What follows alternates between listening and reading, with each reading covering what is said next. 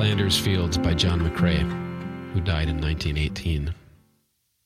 In Flanders fields the poppies blow between the crosses, row on row, that mark our place. And in the sky the larks, still bravely singing, fly, scarce heard amid the guns below. We are the dead. Short days ago we lived, felt dawn, saw sunset glow, loved and were loved, and now we lie in Flanders fields. Take up our quarrel with the foe. To you from failing hands we throw the torch, be yours to hold it high. If ye break faith with us who die, we shall not sleep, though poppies grow in Flanders fields. Flanders Fields is in Belgium, where much of World War I was concentrated. The Germans um, invaded through Belgium to attack France in August of 1914.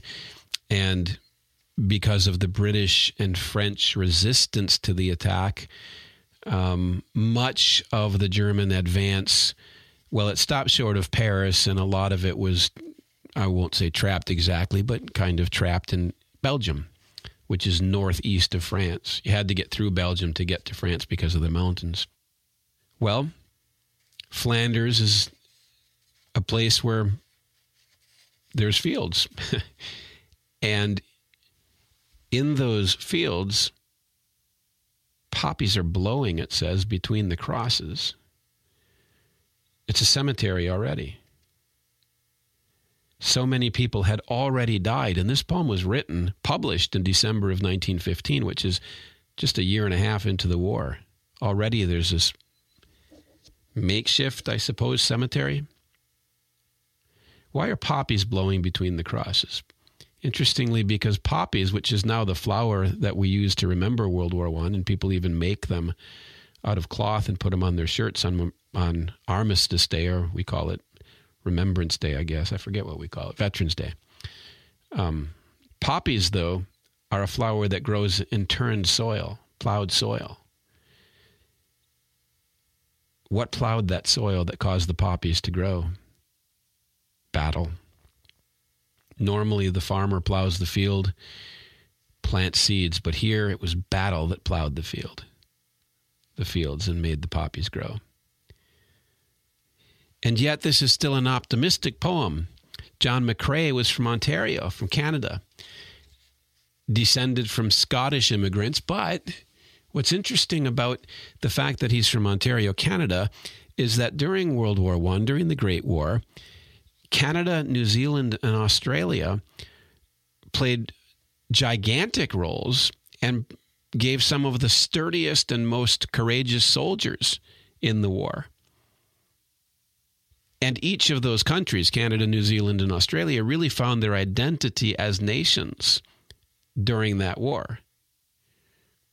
The empire called on them. They were still part of the the imperial um, regime. I forget the technical term for it, but they were still part of the the British. They were still they still recognized the Queen, but they were independent nations.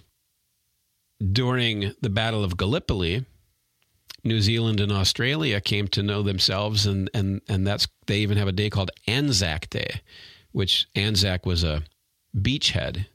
Australia, New Zealand, and I forget what AC stood for, but here Canada also um, comes to know itself through the military involvement in World War One.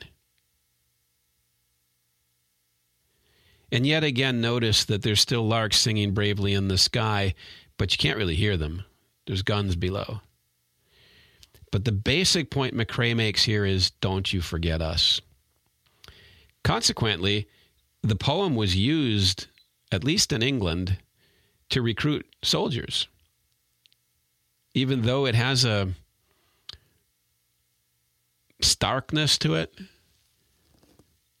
it's still used to call soldiers because he's saying, don't forget us. There's a lot of people who look at World War One, and you. I read a lot over the last couple of weeks. I read a lot of articles saying things like needless dying and so on, and I'm I'm thinking to myself, what war doesn't involve needless death? I, I mean, what what does this even mean, needless death?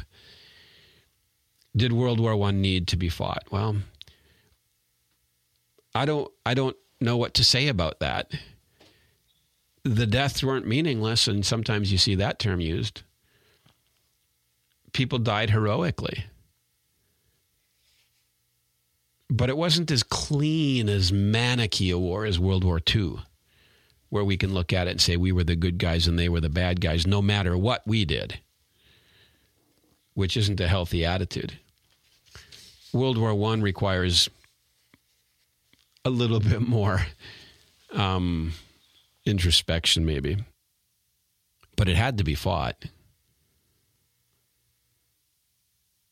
At least it had to be fought by those who were called up to fight. And to forget the heroism and to forget the supreme sacrifices that were made in World War One is almost as big as a deal, maybe a bigger deal, as to forget the changed world that the Great War brought about.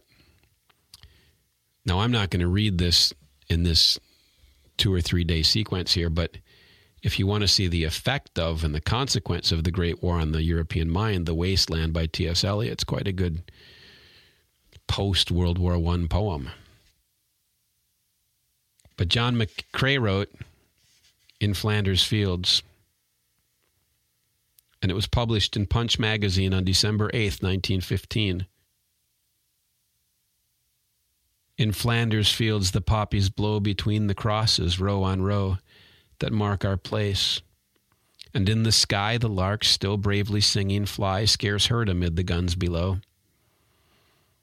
We are the dead. Short days ago we lived, felt dawn, saw sunset glow, loved and were loved and now we lie in Flanders fields. Take up our quarrel with the foe. To you from failing hands we throw the torch, be yours to hold it high.